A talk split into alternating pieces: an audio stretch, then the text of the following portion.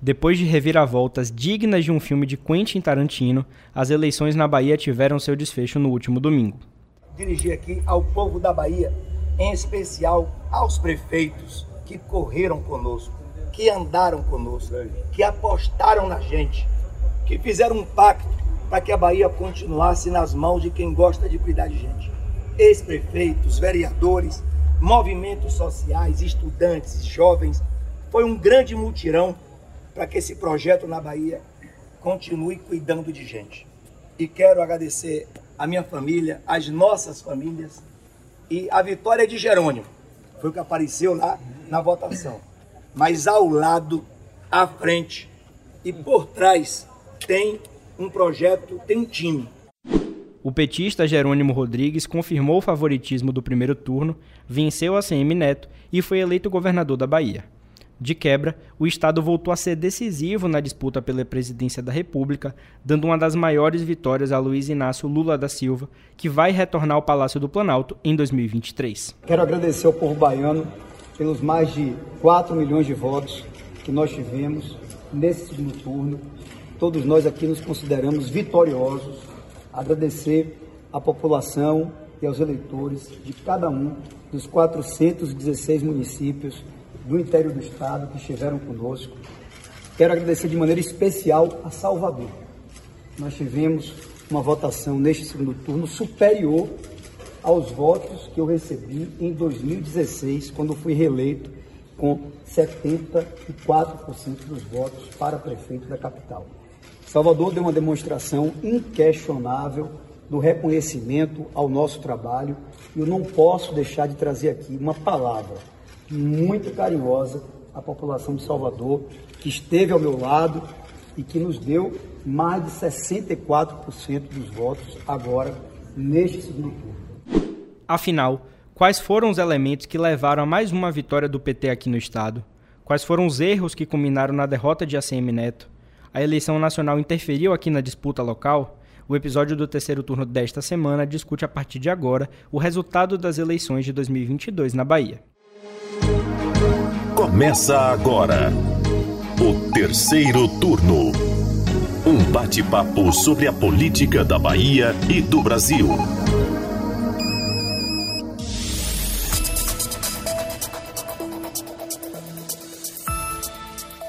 Eu sou Gabriel Lopes e comigo para a gravação do podcast de política do Bahia Notícias, os repórteres do site Lula Bonfim. Olá, turma.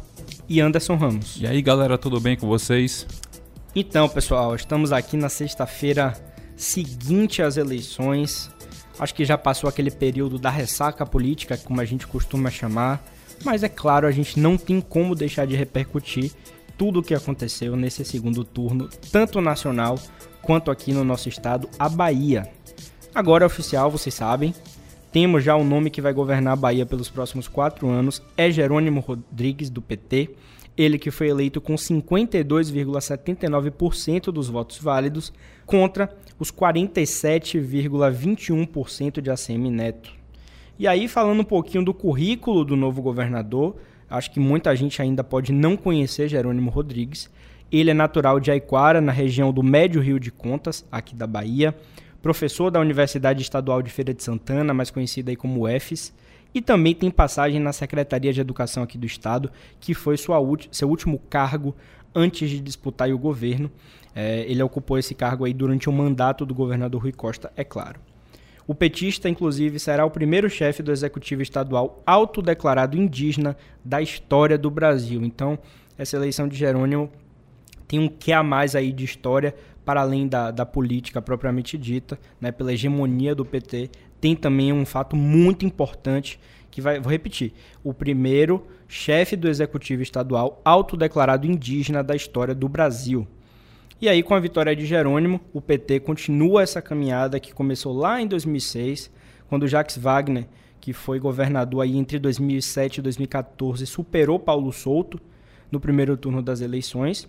E Jerônimo é o terceiro petista a assumir o cargo, sucedendo aí Rui Costa que governou, está governando é, desde 2015 e vai terminar esse ano de 2022 aí como governador da Bahia. Mas é interessante também a gente começar essa discussão de hoje, lembrando que essa jornada nem sempre foi flores, né, Lula? Começou um pouquinho conturbada. Como foi isso aí? É isso, Gabriel. Jerônimo passou por momentos bem tortuosos antes da vitória nas urnas no último dia 30. Ele foi oficialmente escolhido como pré-candidato ao Palácio de Ondina no dia 11 de março. Ele disputava a vaga com outros petistas de longa data e com mais experiência em cargos políticos do que ele, a prefeita de Lauro de Freitas, Moema Gramacho, e o secretário, o então secretário de Relações Institucionais e ex-prefeito de Camaçari, Luiz Caetano. Apesar dos concorrentes de peso, Jerônimo foi escolhido por unanimidade no partido. Mas vamos lembrar aqui que antes desta decisão, um outro nome estava quase certo para a disputa, não é, Anderson? É isso aí, Lula. O nome a qual você se refere é nada mais nada menos que o do senador e ex-governador da Bahia, Jacques Wagner. Porém, tudo mudou lá na, no final de fevereiro, né, quando o Galego, como ele é conhecido, é, saiu da chapa após um tensionamento do governador Rio Costa, que queria se candidatar ao Senado.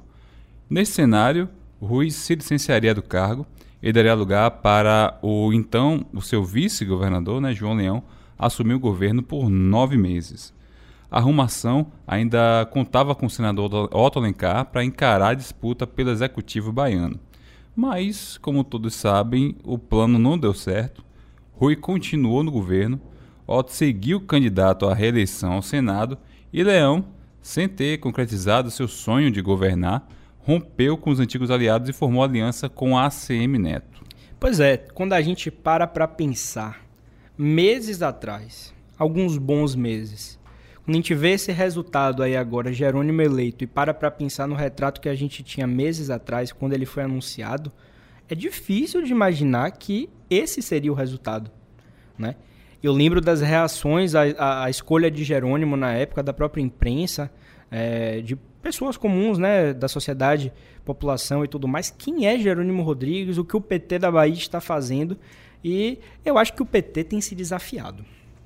Rapaz. Eu acho que eles falam assim: quem a gente vai eleger esse ano? Quem é o desconhecido que a gente vai pegar pelo braço? Jacques Wagner e Rui Costa, agora também, Rui Costa, né? Como o Wagner já tinha feito com ele. E a gente vai eleger, porque não é possível. É engraçado, né? Porque as primeiras pesquisas lá em março, lá em abril, davam Jerônimo com 5, 6% das intenções de voto. E eu ouvi muita gente desfazer da candidatura, tá? Inclusive nos bastidores quadros da oposição falaram: não, com Wagner tinha disputa. O Jerônimo a gente vai atropelar.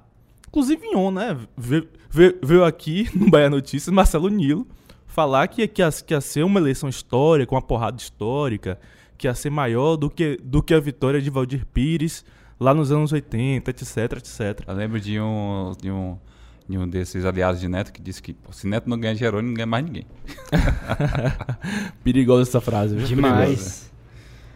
É, enfim, é, é, o curioso aí, né, é que a escolha de Jerônimo é, é, passou é, por um crivo, assim, tanto de, de, Wagner quanto de Rui, tá?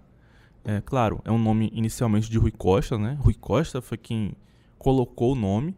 Inicialmente, os nomes de Wagner eram Moema e Luiz Caetano, que são nomes mais antigos dentro do, do partido, e nomes é, é, ligados a Wagner mesmo, mais diretamente. E aí, é, Rui Costa colocou o nome de Jerônimo na mesa. E aí, é, é, é rapidamente, o grupo de Jacques Wagner também aprovou esse nome, não à toa foi escolhido com unanimidade. Agora, a gestão de Jerônimo Rodrigues na Secretaria da Educação não foi uma gestão super aprovada, tá? É, é. Inclusive, a Semineto usou muito isso contra ele, é, especialmente a parte da gestão de Jerônimo durante a pandemia do coronavírus, em que a Bahia não conseguiu oferecer aos estudantes do Estado é, é, uma forma de voltar às aulas, né? De uma forma remota. Então, é, ele apanhou bastante durante a campanha por isso. E, e, isso foi, de uma forma ou de outra, um ponto fraco da campanha. Só que, ao mesmo tempo, e aí, é, é, analisando um, pouco a campanha de ACM Neto aí, né? Eu acho que foi um discurso que não pegou muito na população. E aí, gente, tem uma questão interessante, né? É a aliança do PT e de Jerônimo Rodrigues com o MDB.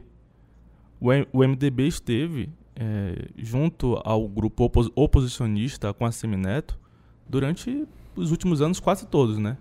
2010 pra cá, né? Se eu não me engano. De 2010 pra cá. Eu acho que oficialmente de, de 2010 pra cá. Mas se a gente lembrar bem, né? Se a gente lembrar bem, é, na reeleição de João Henrique em 2008, que João Henrique enfrentou é, Walter Pinheiro do PT, a Semineto apoiou João, João Henrique no segundo turno e o DEM já fazia parte da gestão de João Henrique no MDB já em 2008 Uhum. né? Então, por mais que tenha rompido oficialmente com o governo do estado em 2010, ele já estava com o DEM em Salvador em 2008. Então, é, é, é uma aliança ainda mais antiga, né? Em 2008 a 2022, eles, eles estavam juntos. E aí, numa articulação que primeiro passou é, é, pela casa de, de Henrique, Car Henrique Carvalhal, né? Eu soube que havia reuniões constantes na casa de Carvalhal é, entre Luiz Caetano e Geraldo Júnior.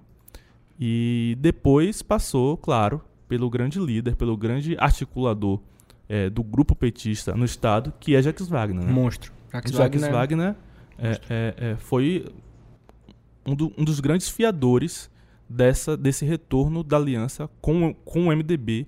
E aí, claro, passou também por Lúcio Vieira Lima, que hoje é o grande cacique do partido no estado. Presidente de honra, né? E aí nós vimos um- um- uma figura que até então era muito ligada a Semineto, muito ligada a Bruno Reis, no caso Geraldo Júnior, Sim. sendo anunciado como vice de Jerônimo Rodrigues para essa campanha. Isso surpreendeu muita gente, né? É, no dia, Geraldo Júnior foi até flagrado é, é, conversando com a Semineto, assim, em um cantinho, a Semineto do com a ouvido. cara bem séria. Pé do ouvido. É, pois é. Ali é já, claro, né? Era o anúncio que o rompimento viria naquele momento e o rompimento não foi fácil, tá? Isso depois de um processo, vale lembrar, de uma antecipação de uma eleição na Câmara de Salvador, em que ele foi reconduzido para a presidência. Ele foi reconduzido naquela manhã, se eu não me engano. Foi, ele teve essa, conversa com a Semineto pouco tempo antes 29 da de eleição. março, se eu não me engano, a, a votação da, da mesa diretora. da eleição. Ele, ele conversou com a Semineto, saiu dali, foi pra Câmara, teve a votação e ele foi é, eleito, né? E um isso, processo bem conturbado, né, Lu? de uma certa forma, pegou a, a, a base da prefeitura de surpresa, não teve tempo para se rearticular, né? E ele acabou sendo eleito já como oposição à prefeitura de Salvador. Foi hoje é uma postura clara de, opo- de oposição, né? E, e até hoje, até hoje, Os frutos a base ainda da prefeitura reclama disso. Tá no STF, É, Estado suspensão, suspensão da contestado. votação, o ministro que pediu vistas. Parece que a própria eleição de Geraldo Júnior pode provocar uma nova eleição na Câmara. A gente tem que, tem que ver. Ainda mais agora, né? Que ele tá eleito vice-governador, né?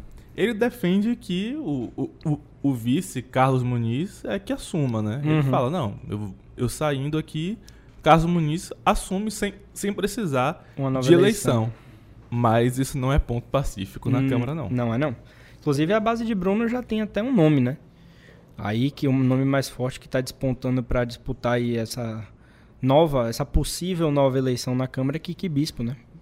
Vereador do União Brasil, mesmo partido de Bruno Reis. Lembrando aqui que a formação da chapa, né, é, foi, foi uma surpresa, né? Que assim, o MDB era um partido que estava totalmente fora do radar, né? Eu lembro que é, ainda quando não tinha confirmado quem seria, quem, qual partido ocuparia a vice, a disputa era grande, né? Entre os partidos que fazem parte da base do PT aqui, né? Che- é, chegaram a ser cogitados, por exemplo, o nome de Lides da Mata, o nome de Olivia Santana, o nome de, de várias pessoas dentro do de vários partidos dentro da base, né? Então é, veio um MDB que de uma certa forma é, é, frustrou muita gente, né?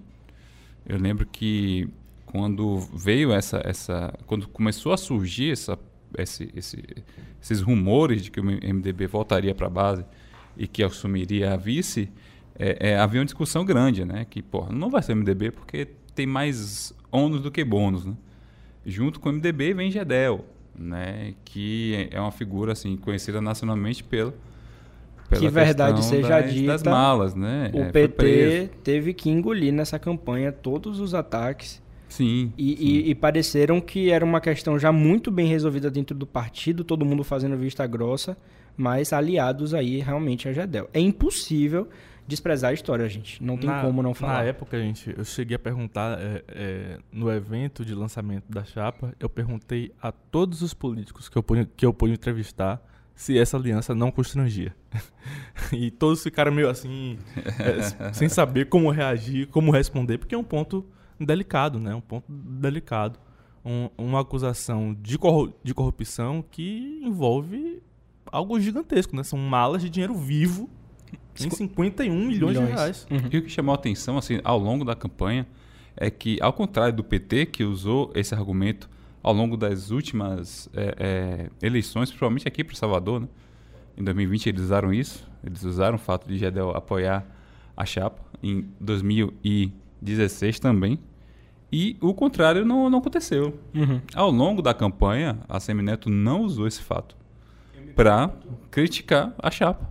Velho, tem uma coisa assim, né? A, a gente brinca que todo político tem um pouco de cara de pau, né?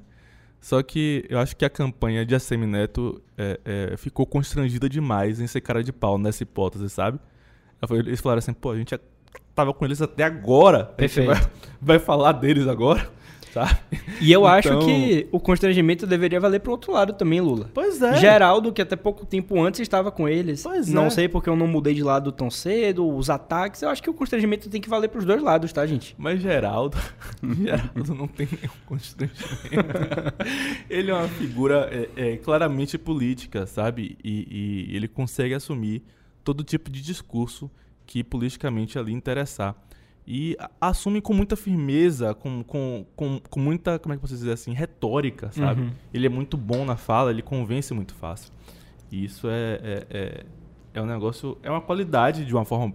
é, é, é, Dentro da política. dentro, dentro da política é. uma qualidade, né? Porque você consegue convencer o eleitor, aquele que vota, daquilo que é, é, você pensa que é o mais interessante. Vocês conseguiram perceber uma diferença, voltando aqui para a parte mesmo da disputa política eleitoral? Vocês conseguiram perceber uma diferença, uma mudança de postura depois da vitória do primeiro turno eh, de Jerônimo em relação a, a essa reta final, os outros 28 dias de campanha que fez ali para o segundo turno? Teve uma mudança de postura, seguiu a mesma linha? O que que vocês acharam aí dessa, dessa reta final? Foi uma campanha um pouco mais agressiva de Assemineto, né? Assemineto, no segundo turno, ele percebeu que ele precisava bater, né?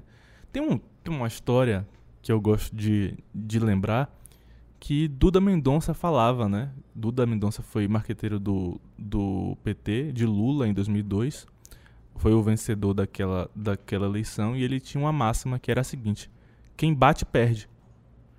Duda Mendonça falava isso. E eu acho que o primeiro turno de ACM Neto usou essa máxima de quem bate, perde. Uhum. Só que aí ele viu que sem bater ele tava perdendo.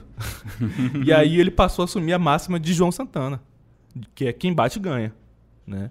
E aí ele é, teve um segundo turno mais agressivo e conseguiu crescer, né? Não o suficiente para vencer a eleição, mas o crescimento de, A- de ACM Neto foi mais visível é, é, é, do que o de Jerônimo.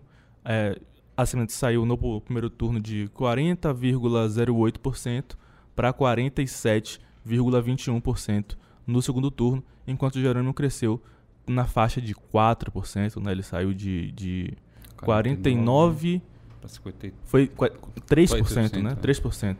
Na último episódio, 3%. a gente inventou de fazer conta aqui. Rendeu meme, viu? Foi 49,45 49,45 e agora 52,77. Bota jornalista pra fazer conta de cabeça, vai, bota. Não sou pago para isso. Enfim. É, é, comentando aqui a, a- a- o comportamento, vamos dizer assim, da, da campanha de no primeiro turno, a gente observa uma mudança, né? É meio que o, o- a maré contrária, né? É, Jerônimo estava atrás nas pesquisas no primeiro turno, então ele teve uma campanha muito agressiva, né? Os, tanto a campanha, as inserções, principalmente nas inserções, O tanto faz. o tanto faz e também é, é, insinuando é, é, o, o, o- insinuando casos de, de, de- de contratos é, Superfaturados, suspeitos, superfaturados e tal. E foi uma campanha Verdade, bem agressiva, É. né? Utilizou o fato também da declaração dele Sim, nos programas. E quando veio o resultado da urna, no segundo turno, a coisa meio que mudou, né? Sabendo que estava na frente, ele não eles é, diminuíram bastante o ritmo, diminuíram a, a intensidade, a agressividade e focaram especificamente na associação da imagem de Jerônimo ainda mais a Lula. né? E, e a participação também do governador Rui Costa se intensificou no segundo turno.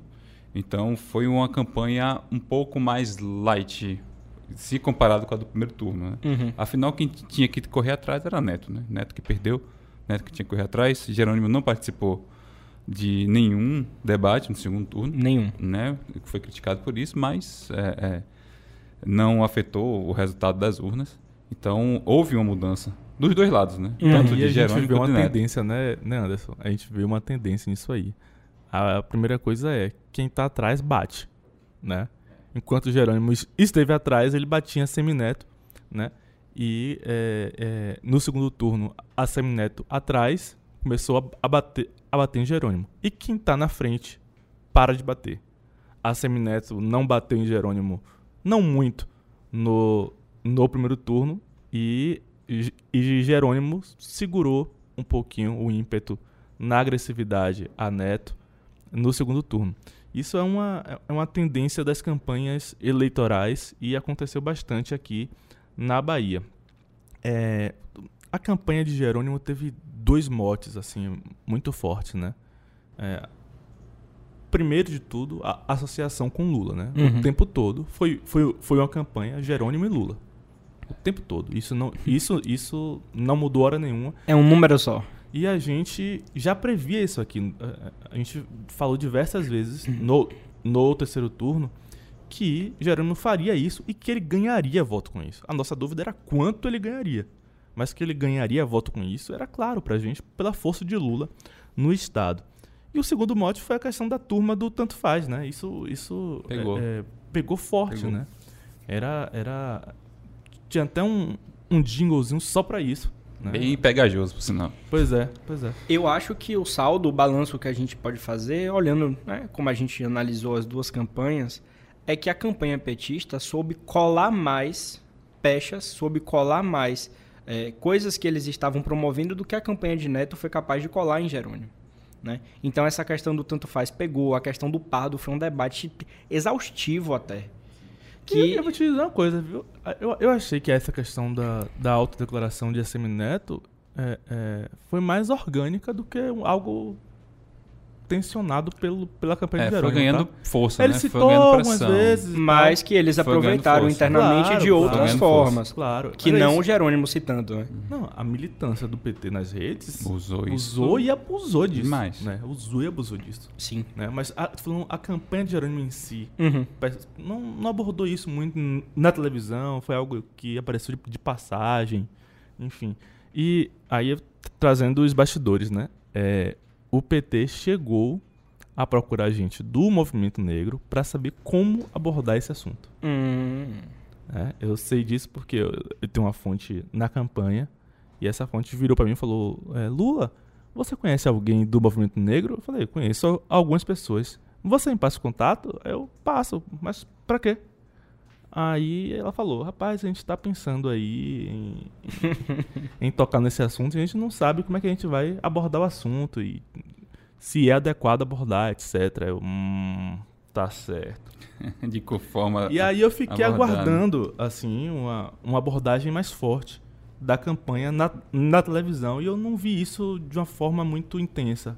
Provavelmente, é, é, na consulta que eles fizeram, eles receberam uma negativa é, é, do movimento negro, né? É, da abordagem que eles queriam fazer do assunto. Então, o PT meio que tirou o pé. Mas deixou a, mili- a militância fazer o vontade. trabalho nas redes, né? Deixa eles fazerem aí, Diversos né? memes. é, é, é, foi algo que nacionalizou, né? Total.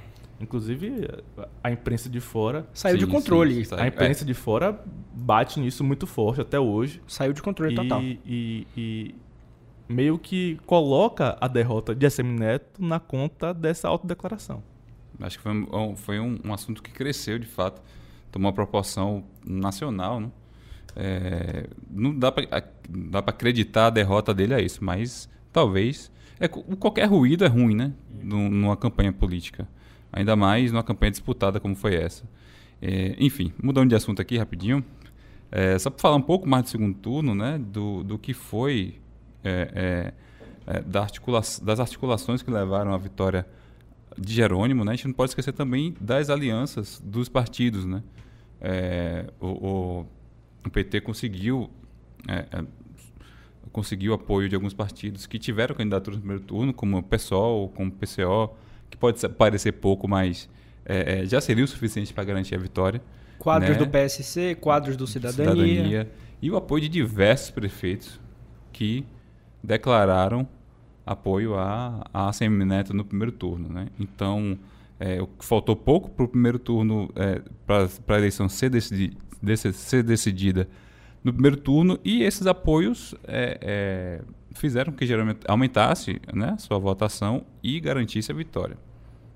E aí, gente, é, é interessante a gente falar, né? Essa, essas mudanças de apoio de prefeitos do interior é, é, teve um resultado na eleição, né? Se no primeiro turno é, a, a Semineto ganhou em 66 municípios, no segundo ele ganhou em 52. 53, se não me engano. 53, não é isso? Uhum. Então ele, ele perdeu 13, curiosamente 13. 13 é, é, é, cidades que ele tinha vencido no primeiro turno. E aí é, é, deixa claro a importância que prefeitos têm nessa transferência de voto, né? especialmente em cidades menores. É, é, se a Semineto conseguiu diminuir a distância, aí já foi uma outra, um outro ponto. Ele fortaleceu a campanha dele nas maiores cidades do estado. Né? E aí ele é, é conseguiu vencer em 16 das 20 maiores cidades do estado, Nossa. em 9 das 10 maiores cidades do estado. E, e é, talvez dessa 10, dessas 10, a única que ele não conseguiu vencer foi Jequié. E aí uma vitória particular né? do governador Rui Costa, tá? Particular, que ele tem uma. Exatamente, ele tem uma rixa com o Zé Cocá, que apoiou a Semineto, e ele conseguiu superar Zé Cocá nessa briga pessoal pela vitória em Jequié. Pois é, meus queridos, mas dando sequência aqui a esse episódio, até agora a gente falou aí do vencedor das eleições, né? Deu mais esse foco a, a Jerônimo Rodrigues, mas a gente também vai falar um pouquinho aqui sobre o candidato derrotado nas urnas, né? Que foi a Semineto antes mesmo da campanha oficial começar, ele já era tratado aí como grande favorito para ganhar as eleições de outubro, como uma das poucas forças políticas da Bahia capaz de derrotar o PT por aqui, capaz de derrotar a força de Jacques Wagner, da aprovação de Rui Costa. É, a boa avaliação dele na gestão da Prefeitura de Salvador também é, contava a seu favor. E essa vantagem né, para os demais adversários aí nas pesquisas de intenção de voto já davam toda uma sensação, já criava todo um ambiente de que a eleição seria praticamente um passeio para Neto, ou pelo menos que não teria muito sufoco. Uma vitória aí talvez em primeiro turno já, que a gente viu que não aconteceu. Mas aí eu queria saber de vocês, quais desses fatores, aí eu queria saber de vocês, quais fatores podem ter levado à derrota de ACM Neto, pode ter pesado, o que faltou para o ex-prefeito de Salvador ganhar a eleição? Rapaz, são muitas coisas, sabe? Mas é, recentemente me perguntando assim: Lula, o que é que você acha que a Neto poderia ter feito de diferente para vencer a eleição? Eu falei: ó, é, na campanha, nada. Eu acho que nada que ele fizesse durante a campanha teria mudado o resultado final da eleição. Eu acho que a eleição da Bahia foi muito, muito decidida pela nacionalização. Uhum. Ele lutou contra o tempo todo, né, mas não conseguiu superar a força de Lula. E aí é, eu lembro que em 2020, quando o grupo de, de Assemineto teve um bom desempenho é, nas eleições municipais, né, inclusive é, é, é, a região metropolitana quase toda, né, com exceção aí de Lauro de Freitas, quase toda com a Semineto, e a galera falava, olha, o governo perdeu espaço nessas eleições municipais. O grupo oposicionista ganhou espaço. Né? E aí, quando o Leão foi a, apoiar a Semineto, falaram: olha, o PP tem diversos prefeitos. Tá? a Semineto vai ganhar espaço no interior do estado. E isso não se comprovou verdade, porque o voto não é decidido só pela importância dos prefeitos. Lula é um cabo eleitoral gigante no interior da Bahia. Gigantesco no interior da Bahia. Então, é, é você enfrentar Lula na Bahia é quase com a certeza de derrota no estado. Lula tendo candidato na Bahia. Exato. Essa exato. associação é, é muito É difícil. muito forte, muito forte. E, sempre falam assim, é, é, eu tenho um amigo que ele, ele fala o seguinte, ele é de Mairi, no, no interior do estado, e ele fala uma frase constantemente que eu nunca esqueço. Ele fala o seguinte, Lula, a regra, a lei do sertão é a gratidão. E aí ele fala, porra, Lula deu luz pra gente que não sabia o- que era energia elétrica. Água, A água, o programa de cisternas do governo federal, saneamento. né? Então, é, é, é, isso mudou muito forte o interior do Nordeste, o sertão nordestino. Não é à toa que Lula venceu amplamente em quase toda a região. É disso que as pessoas lembram, Lula. Eu já tive a Exato. oportunidade de conversar com diversas pessoas do interior e eles só falam disso. É disso que eles lembram. É a marca do governo Lula. Então, brigar com isso aqui na Bahia realmente é muito difícil. Então, é, é, pra Semineto virar esse jogo em algum momento, e ele vai tentar de novo, sem dúvida, ele tem força pra isso, ele tem capacidade pra isso, pra não desistir. Lula, inclusive, é, é um exemplo disso, né? Lula é, é, perdeu quatro eleições, né? Perdeu primeiro em São Paulo, depois perdeu três nacionais, pra ganhar as três últimas que ele, que ele disputou. A Semineto pode seguir insistindo, mas pra ele vencer isso, ele precisa, precisa ou primeiro primeira coisa, né? Ele precisa um se aliar a alguém muito forte, realmente forte no interior do estado. Ele achou que essa pessoa era João Leão. Só que João Leão não conseguiu nem levar a maior parte do partido dele junto. Né? E isso é muito forte. Até a questão de lealdade muito forte no PP, né? Exatamente. De todo exatamente. mundo tá colado com o Leão. Pô, assim, eu, eu tava. é, uma fonte minha do PT fala, falava o seguinte: Lula, vocês acharam que Leão ia levar a base toda. Só que muita gente, muitos prefeitos do PP, na verdade, são prefeitos de Rui. Rui colocou no PP. Uhum. PP é quase que partindo de aluguel aqui, né? É, é. E aí, é, é, eles continuaram com o Rui. né? E, e eu fiquei pensando muito nisso, né? É, é, de que o- o PP não, não se consolidou como esse partido, né? Ele cresceu enquanto estava com Rui. Saiu de Rui, ele perde força. Né? E, e talvez a gente veja isso mais fortemente ainda nas eleições municipais de 24. Talvez a, a, a, a gente veja uma diminuição das prefeituras do PP é, no estado. Então, a, a precisa talvez de um Otto Alencar da vida, né? que é, é realmente forte no interior do estado, venceu as eleições com, com tranquilidade para o Senado e precisa é, é, é, dirimir essa questão que ele tem com o Lula. Tá? Ele precisa. Não sei se isso passa por um apoio do União Brasil a Lula, por exemplo. Não sei se, se isso passa. Uhum. Mas ele precisa é, acabar com a ideia de que ele é um oposicionista a Lula.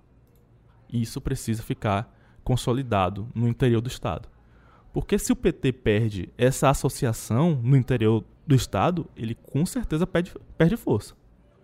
Se ele perder assim a, a ideia de que o candidato do PT é o único representante de Lula, aí é um baque. Aí é um baque muito grande. Como a Semineto vai trabalhar isso, eu não sei. É um outro fator que, que algumas algumas pessoas, é, alguns quadros colocam na conta aí de possíveis motivos né, da, da, da derrota de, de Neto é a escolha da chapa, né? É, a começar pelas, pela, pela, pela demora aí na escolha do vice, né? Que Foi acabou sendo da vice, né? Foi a É. última decisão, né? Pois é, e aqui a gente debateu muito isso no terceiro turno. Foi escolhido, foi, é, no caso Ana Coelho, né? Foi a escolhida já agora na, no, a- nas vésperas do, do início da campanha, né? E ficou aquilo, né? Aquele, aquele mistério de quem iria assumir, qual partido iria assumir, né? A chapa estava definida com, com Neto e, Le, e Cacá Leão ao Senado, mas a vice de fato era, uma, era, era o, era o grande assunto da política baiana, né? Foi assim por muitos meses, né? Foi. É, a gente tentava aqui adivinhar, chutar tal. Não sei se alguém acertou, mas... Acertou veio, faltando pouquíssimas horas para o anúncio. Veio alguém de fora da política. Algo, inclusive, que um, algumas pessoas ligadas ao Neto é, é, disseram que não iria acontecer, né? De, de acordo com elas, algumas pesquisas quantitativas do, do partido davam conta de que é, é, o, o povo não queria nenhum outsider, não queria ninguém de fora da política, um aventureiro. Né? Meio que com, talvez com um pouco de receio aí, ou com, com o trauma de Bolsonaro, né? que é dito um outsider, mas o povo baiano não queria alguém de fora da política. A gente ouviu isso de uma fonte muito próxima de ACM Neto aqui no Bahia Notícias, uma fonte muito quente. Poucos dias antes, poucos dias não, tudo bem, alguns meses antes, um mês. Não, poucos dias mesmo. Poucos, poucos dias, não foi? foi? Ele falou isso é, na segunda-feira a decisão saiu é, na. Foi, foi bem próximo. Não, verdade, foi verdade. Próximo foi próximo. A decisão caiu na, saiu na quinta. Lembrei agora, foi, foram poucos dias mesmo, tava certo. Então a gente ouviu isso, e aí quando teve um anúncio da vice, a gente falou, pô, mas que, que incoerência assim? é essa? Mudou, assim? mudou tudo na qualitativa? Ainda que... bem que eu não apostei no bolão, você não ia perder. então, eu não sei. Agora é muito fácil, né? Engenheiro de obra pronta. A gente sa sair falando que nome tal seria melhor. Mas eu penso que talvez um nome como Zé Ronaldo seria de fato um peso importantíssimo politicamente para a chapa de Assemineto. Não sei qual foi o tipo de acordo que ele fez para ter Ana Coelho. Disse que é filiada ao Republicanos, mas a gente sabe que de carreira política mesmo ela não tem nada, diferente de seu tio. Foi filiado meio que de última hora, né? A gente descobriu aqui no Bahia Notícias também, no, no tempo limite ali do prazo, sim, uma apuração sim. nossa. Mas então, eu, eu me pego pensando isso. Pô, um Zé Ronaldo da vida, o próprio Marcelo Nilo que buscava espaço, apesar de eu achar que Marcelo Nilo não seria a melhor escolha nesse momento para Semineto, como o Zé Ronaldo, por exemplo. Ou até uma mulher mesmo, né? Mais que fosse da política. É, é. A Saiu vereadora Edilene, de Serrinha, Edilene, estava, era cotada. Débora Regis. A verdade é que é, é, a Semineto, acho que ele subestimou um pouquinho as eleições, tá? Acho que ele estava tão seguro que era a vez dele, que ele não não escolheu a vice por, por, por, por critérios técnicos. Como ele costuma, inclusive, tomar decisões. Perfeito. Né? E, e dessa vez ele escolheu por uma questão, é, é, por uma relação pessoal mesmo, talvez de, de segurança. De confiança. Né? É, e ele escolheu alguém mais próximo a ele. Mas é uma figura que não engaja politicamente, né? Que não, que, que não leva voto. É, se ele escolhesse Zé Ronaldo, ele ia engajar uma base gigantesca em Feira de Santana. E, e região. Em Feira de Santana e região. Que é um município enorme. Pois é. E ele teve a opção de escolher Zé Ronaldo e não escolheu. Ele tinha a opção, inclusive, de escolher Marcelo Nilo, que eu aqui falei, eu, eu falei algumas vezes aqui, que Marcelo Nilo é, é, não tinha muito a oferecer, mas tinha mais do que Ana Coelho. Politicamente. Politicamente. Voto, gente, voto. Ana Coelho é uma figura completamente desconhecida e que não levou com ela nada que pudesse dar voto. Ela não levou sequer o Republicanos, o engajamento do Republicanos. Por quê? Porque ela não é um quadro do Republicanos. Ela é um quadro de neto colocado no Republicanos. No Republicanos. Pouco um, tempo né? antes do prazo, né? Eu, eu, eu, acredito que a escolha, por exemplo, de um Márcio Marinho da vida teria engajado mais o Republicanos e a Igreja Universal. Muito mais, muito mais. Entendeu? E isso poderia garantir voto a Semineto. E Marinho tem voto também. Né? Marinho tem voto, particular dele, pessoal dele. Entendeu? E aí é, é, a escolha por Ana Coelho desconsiderou tudo isso, né? Eu acho mais uma vez que ele subiu um pouquinho no salto. Achou que era a vez dele e que nada iria impedir. Né? É, é, e aí o PT, que avisava que ia conseguir a virada, a gente olhava com um pouco de desconfiança para isso, o PT conseguiu virar mais uma vez. Não sei se também o fato de que, de, da construção de uma chapa jovem tenha é, subido a cabeça de Neto, né? Que ele usou muito isso durante a campanha, né? Que eram três jovens, é, até mesmo quando o João Leão saiu da chapa, ele comemorou isso, né? Ele chegou a falar que Kaká era o que ele tinha pensado para a chapa. Dos sonhos, né? né? A chapa dos sonhos seria com o Kaká. Então, é, ele fez essa contraposição justamente com, com o Otto, né? Que o Otto já é um senhor de idade, mas é, é, ele queria essa narrativa, né? E me parece que nomes como Zé Ronaldo, Marcelo Nilo não se encaixavam nesse perfil que ele queria. De, ju de, juventude, né? É, mas a gente viu que não é bem isso. Eu lembro de, de uma pessoa que me disse que trabalhava em campanha é, é, e disse o seguinte, que governador precisa ter cabelo branco. As pessoas não respeitam o governador jovem. Pelo menos aqui na Bahia é assim, né? Então. Ah, Semineto já tem cabelo já branco? Já tem, já tem. Eu acho que. Cabelo é, branco. É, e não é à toa que não, é. não, não, não, não, pinta, né? É, pois é, pois é. Faz não é à toa. Isso. Não é à toa. Agora, esse, esse discurso da renovação, eu acho que não, não precisava ser o discurso da renovação integral na chapa. Já que a gente está falando de política. Ele já é uma pessoa jovem, né? Ele representa aí o que seria esse começo aí da nova política. Falando aqui sem qualquer juízo de valor. O juízo de valor fica a critério do ouvinte. O próprio Cacaleão tem a mesma faixa etária dele, então é um outro ponto de renovação. Coloca um vice que já tem experiência, que já tem, é, já tem vivência de eleição, que tem voto, que tem articulação política, que tem o domínio de uma região muito importante, né? que faz uma, faria uma dobradinha ali com o Colbeck, que é o prefeito de, de Feira de Santana, que é do mesmo grupo dele, mesmo estando no MDB, diga-se. E aí, é, tem uma coisa que prejudicou um pouquinho essa narrativa de renovação, tá? Que é, é, é, uma narrativa que o PT tentou colar nessa chapa de Assemineto, que é era a tal chapa dos herdeiros, hum. né? Sim, o que adianta ser jovem se você representa aquelas mesmas famílias que sempre mandaram, né? E é uma narrativa que, pelo menos é, é, é, no lado mais tendente à esquerda, pegou, tá? Chapa dos herdeiros e tal. É, é, então, é, eu acho que a mescla, a mescla, se a Semineto escolhesse alguém mais, mais experiente, como as pesquisas internas já orientavam, se ele escolhesse alguém mais, mais experiente, ele só teria a ganhar. Porque você ia juntar duas qualidades.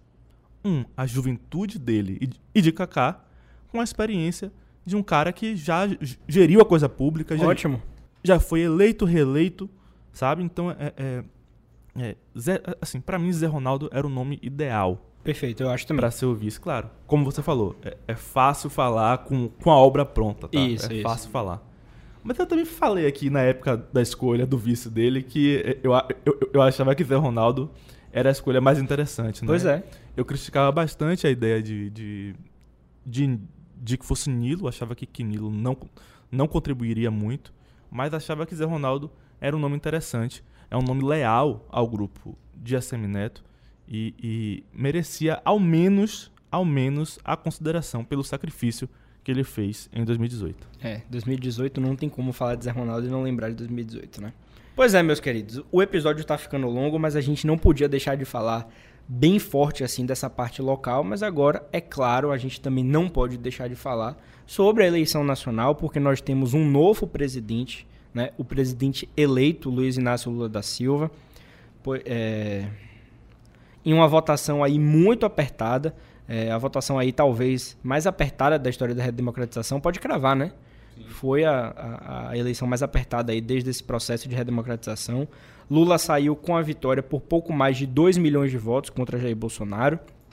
E pela primeira vez, um candidato à reeleição da presidência da República não foi eleito com a máquina na mão.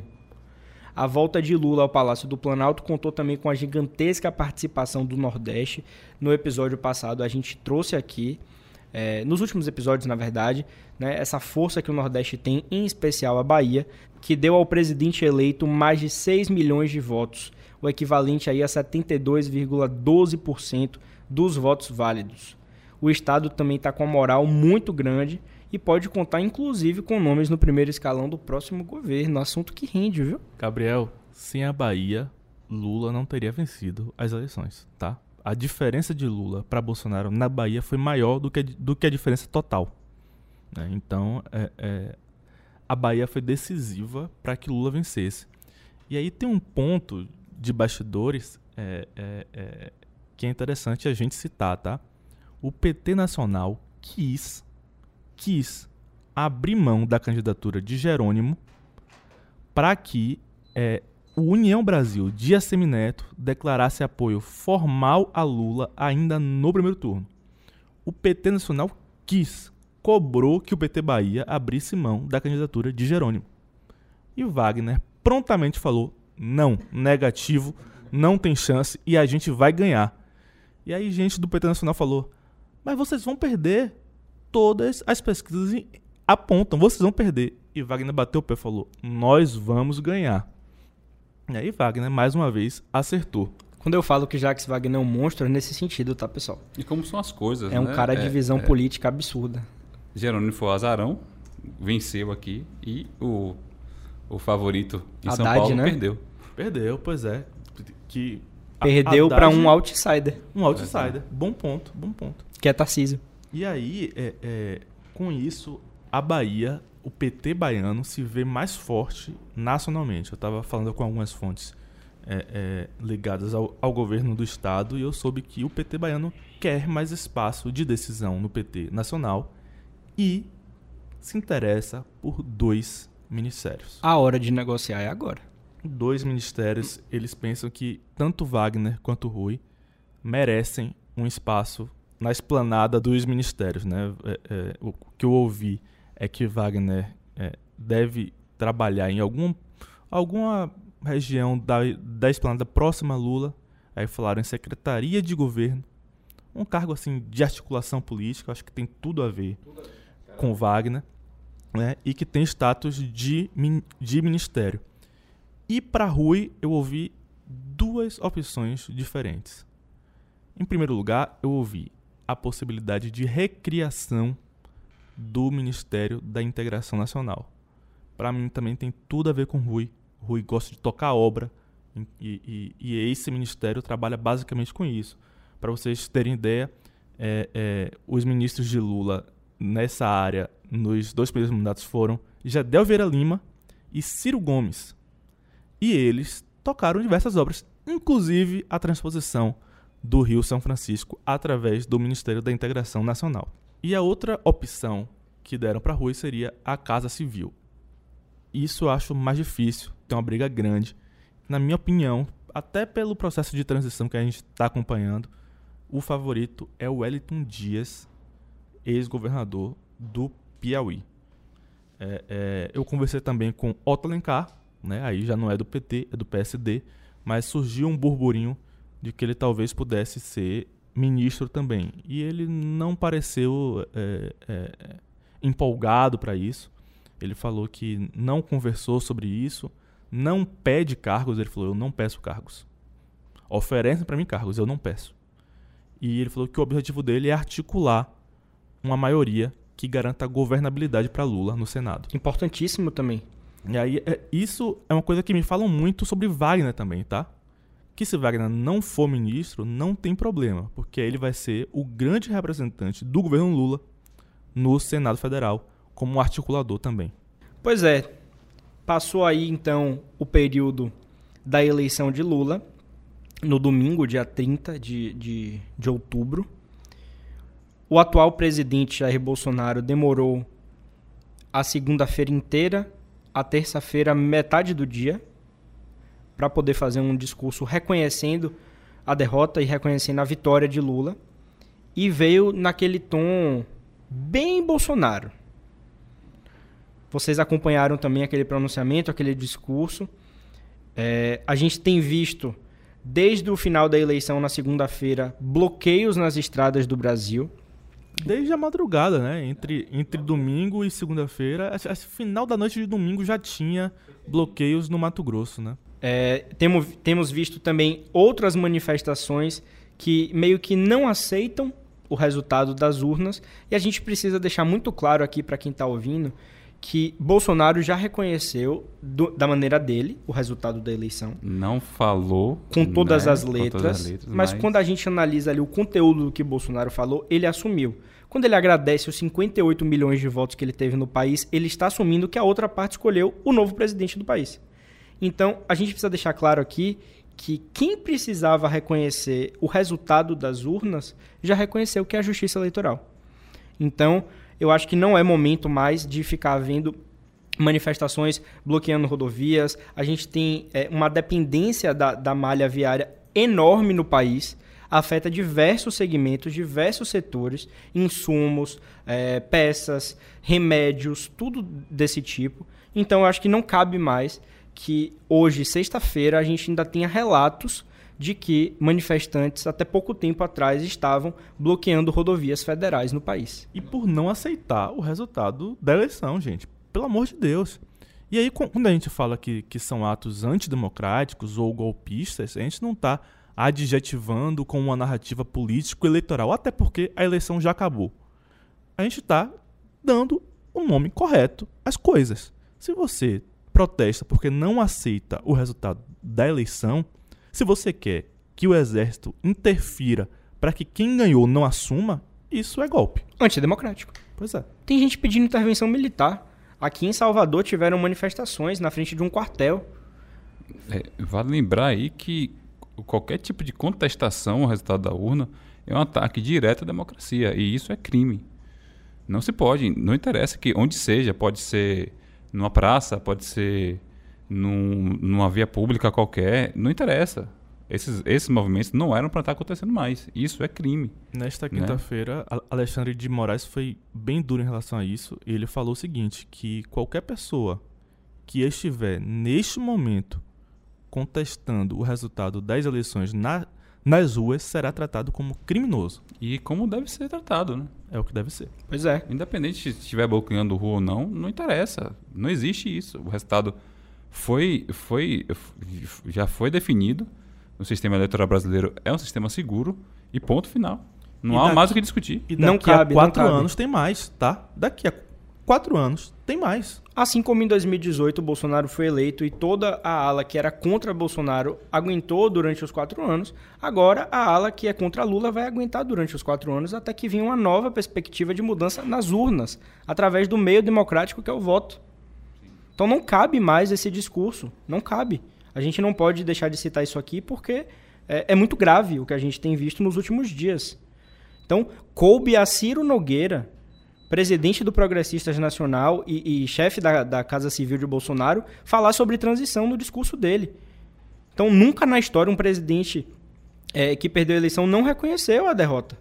Não reconheceu a vitória do, do seu adversário. Não falou de transição. O básico, inclusive, é, é, Dentro do É processo você- democrático, é tá, você- gente? Tô falando. é, é você não apenas reconhecer a derrota, é você parabenizar o seu oponente e desejar um bom, um bom governo. Foi o que Haddad fez em 2018, tá? É assim que se faz. Quando o PSDB perdeu o governo pro PT, Fernando Henrique fez a mesma coisa. Serra fez a mesma coisa. É assim que funciona em uma democracia. Desejar um bom governo é o básico porque você é brasileiro. Um Continua bom morando governo- aqui. Um bom governo é um bom governo bom para todos, para todo mundo. E aí, se, se você discorda, você estabelece uma oposição e se prepara para concorrer mais uma vez a- é, é, depois de quatro anos. É assim que funciona uma democracia. É, e o pior disso tudo é, é a gente meio que já, já, já esperava algo desse tipo, né? Infelizmente, os ataques ao, ao sistema eleitoral vinham acontecendo muito antes da eleição, né? A gente já esperava uma espécie de terceiro turno, não é o programa, tá? Mas uma espécie de, de, de resistência ao resultado das urnas que não fosse favorável a Bolsonaro. Então, infelizmente, o que está acontecendo é, não é surpresa, infelizmente, pelo histórico, né? Mas é algo que tem que precisa acabar urgentemente para que quando o próximo presidente, que foi Lula, Lula foi escolhido, Lula foi o, quem teve maior, maior votação, e que ele possa ter paz para governar. Principalmente isso, que tem um pepino gigantesco aí para resolver no ano que vem. E com esse tumulto vai ser difícil, vai ser ruim para todo mundo. A própria demora na manifestação dele continua inflando o- os apoiadores, porque se o presidente não vai a público dizer que reconhece o resultado, mesmo que ele não precise fazer isso, eu já falei aqui da justiça eleitoral, mas isso dá margem para seus apoiadores continuarem inflamados pelo Brasil afora. A gente sabe bem como é que é. O discurso dele nos últimos quatro anos é o responsável por isso. Pois é. tá? É o responsável por isso. Mesmo que ele é, é, é, é, tivesse textualmente reconhecido com todas as letras, se o povo continuasse na rua, é responsabilidade dele, porque durante quatro anos ele insuflou o eleitorado dele, os apoiadores dele, a fazerem isso. Pois é, na última quarta-feira ele usou as redes sociais aí para pedir, também no maior estilo Bolsonaro, mas pediu para que é, esses manifestantes não bloqueiem mais as vias. Agora nos resta esperar saber se Bolsonaro vai passar a faixa para Lula, já, já há quem diga que é Mourão que vai fazer esse ato simbólico, que é o vice. Então, é, como a gente falou, o cenário hoje nacional é esse.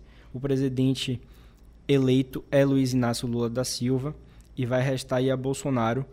É, a gente ainda não sabe o que dentro da política, porque ele é um político de carreira, né? Teve a, a, a, questão do exército, mas Bolsonaro é um político de carreira. Bolsonaro não tem outras atribuições. De 1990 para cá, ele nunca ficou sem um cargo público. Nunca perdeu um mandato. É. Nunca ficou sem mandato. Nunca ficou sem, ser um cargo público. Ele nunca, nunca esteve. Ele foi eleito. Toda é, a disputa que ele teve, ele ganhou. Federal entre 90 e 2014. E aí ficou na Câmara até 2018, quando ele foi eleito presidente da República. Pois é, a gente vai fechando por aqui. Espero que tenha dado uma perspectiva interessante para vocês nesse pós-eleição. Agora, os bastidores eu acredito que vão voltar a ficar mais aquecidos, principalmente no âmbito local aqui e até no nacional. Vamos ver se algum quadro da política baiana vai de fato para algum ministério tudo mais. Mas você vai saber disso tudo em primeira mão, é claro, lá no baianoticias.com.br, você fica muito bem informado. E aqui no terceiro turno a gente traz um pouquinho mais dos bastidores também. Uma boa sexta-feira, um bom final de semana, até a semana que vem. Anderson, Lula e Paulo Vitor e também principalmente você que nos ouve aqui. Obrigado, pessoal. Obrigado, Gabriel, Anderson, Paulinho, todos vocês que estão ouvindo a gente neste momento. A gente vai continuar acompanhando transição, escolha de secretariado, escolha de ministério e na próxima semana a gente volta. Valeu, galera, por acompanhar mais esse episódio, episódio especial aqui, resumo das eleições. Obrigado mais uma vez e até a próxima semana. O terceiro turno é gravado da redação do Bahia Notícias e conta com a apresentação dos repórteres Gabriel Lopes, Lula Bonfim e Anderson Ramos. No início deste episódio, você ouviu as vozes de Jerônimo Rodrigues e ACM Neto. Os áudios utilizados são do Bahia Notícias. A edição de som é de Paulo Vitor Nadal e o roteiro de Anderson Ramos. Você ouviu o terceiro turno, o seu podcast semanal sobre a política da Bahia e do Brasil.